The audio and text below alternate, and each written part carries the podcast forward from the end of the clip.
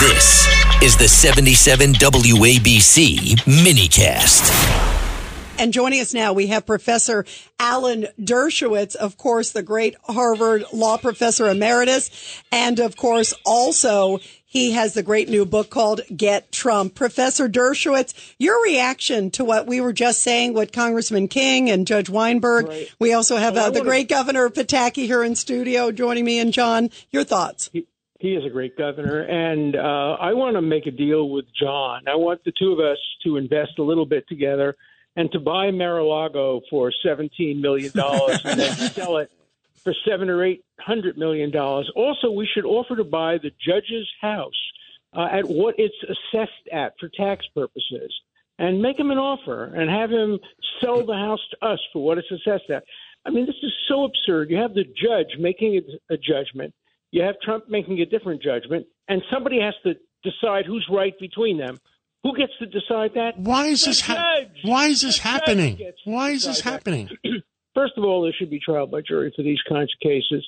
Second of all, these trials should be on television. Whether Trump wants it on television, whether the prosecution wants it, we, the American public, have the right to sit in judgment on this judge to see whether he's biased and on Letitia James. You know, my book is named Get Trump. That wasn't my original title.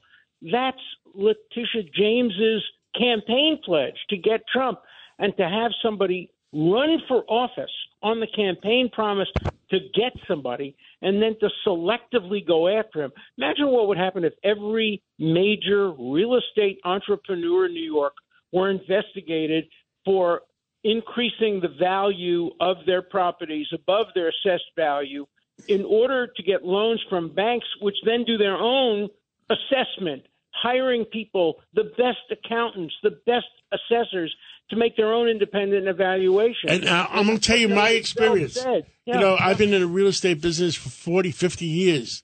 You know what my experience is? When a bank hires their own appraiser, and you know what they do? They hire the appraiser that's going to give you an appraisal that's even lower than what it's really worth. Mm-hmm. Because that's their own, the, the bank's own reserve. So uh, if a bill, because if they say, oh yeah, we're going to lend you 50% of value. So they they get the appraiser to come down with a lower value so they can lend less and have a, big, a bigger uh, uh, spread. Alan, it's Richard Weinberg. Let me ask you this question. Yeah. What, uh, what Arthur Engoron, who's a Supreme Court judge, did is he found him uh, liable under the executive law. Isn't that law itself very problematic, where you don't have to have intent, nor do you have to have injury? Isn't that? Of course, of course, it's very problematic. You're taking property away from somebody without without intent, and then they're going after the lawyers. They went after the lawyers because the lawyers repeated a good argument, an argument that I would have made in court, and I would have made it over and over again. Because you know what would happen? If a lawyer didn't make the argument the third time, the court would say he waived it. He waived it. So, of course, the lawyer is going to say, as I've said before, Your Honor, no, you can't have fraud without intent. You can't have fraud without a victim. I'm glad they made those arguments, but lawyers are now being threatened and being held sanctions. And uh, this Project 65 is going after every lawyer. They're going after me. They're going after everybody who's ever defended Donald Trump. And now this judge is going after lawyers as well. You, you know what I found on scene? tell you something even worse. As Shakespeare said. About four o'clock, I think uh, Congressman King was in in the office. I get a phone call from this real estate guy, and the real estate guy says, "Oh, uh, if they're going to put a uh, conservator or what's the right Ref- a referee, a referee uh, let's uh, let's go in there and bid on Trump's properties. Maybe we can steal them." I said, I don't want anything to do with it. Right. Wow. Yeah. I mean, you know what? And who, and that's what they want. They want all his properties to be gone. You know what I also found unseemly, guys, today? And, and Why Judge Weinberg. do business in New York? Right. Why would anybody want to do business on that standard? You're right, John, because then it means everybody's fair game. The other thing is the judge today. This to me, I found really distasteful as someone who's covered a lot of cases. I've never been a judge like you, Judge Weinberg. Um, but I saw Judge Arthur End- uh, Engoron. Engoron. Engoron. Okay, Engoron. The video, there was a brief period where they had cameras in the courtroom.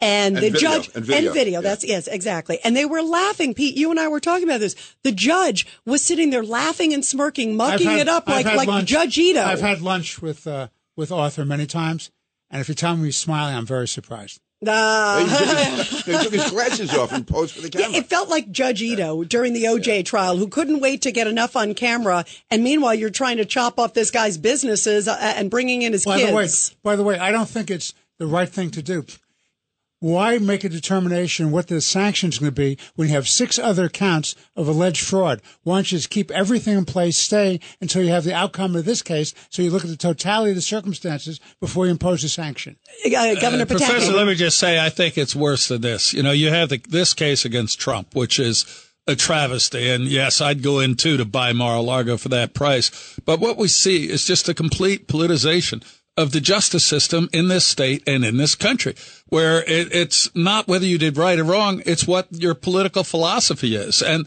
to me, this is the most troubling aspect. This is just the tip of the spear, but the spear is really damaging people's faith that we have a fair system of justice, and that is a catastrophe for this country. Agree 100%. Yeah, 100%. Uh, uh, Professor Dershowitz? Are you there? I think we lost Professor Dershowitz. There was nothing else to say after that great statement. I, made, I, made, I got him speechless, which is hard to do. But, but, you know, your point's a great one, Governor Pataki, because you're right. It feels so distasteful. It's it's what the lawfare phrase. Oh, we have Professor Dershowitz back. Did you hear uh, uh what Governor Pataki said? I, and he's right. And you know, the Torah says, going back how many thousands of years, judges must not recognize faces, must not do justice based on who the person is. And if anybody doesn't believe that this is a persecution of Donald Trump for who he is, that they would never have gone after him if he weren't running for reelection. They would never have gone after him if he hadn't challenged the past election. Look, I'm not a Trump voter. I just want justice for everybody, Republicans and Democrats alike. So um, I don't think we're getting it in New York now. Yeah, you know, before you go, Professor Dershowitz, I want to talk mm-hmm. with you about the 14th Amendment issue. Oh, there was a Alan, there was a, a case that the Supreme Court refused to yeah. uh, take right. jurisdiction. And, and on throwing it out on the standing issue. And and just explain to everybody, will... um, Professor Dershowitz, just so people understand what it is. It's basically uh, they were trying to throw Trump off the ballot in certain states, That's saying right. that uh, because yeah. of January 6th and other reasons. It's the most it's the most undemocratic thing imaginable. Not allowing the American people to decide who the next president is, but instead leaving it to a couple of secretaries of state in a purple states, and they could determine the outcome of the election. The American public wouldn't stand for it, and that's why the courts are now starting to take action. I think the Supreme Court sent a message: we're not going to get involved in this kind of stuff. We're not going to take him off the ballot. Let him run. If he's going to lose, let him lose fairly and squarely. And uh, you know, as a liberal Democrat, I hope he does, but I don't want to see him cheated out of the presidency, and I don't want to see the American public cheated out of running, who deciding who who to run. So keep up your great work. I got to go, but uh, thank you. It's an honor to be on with all of you. Professor, we love you. Thank you.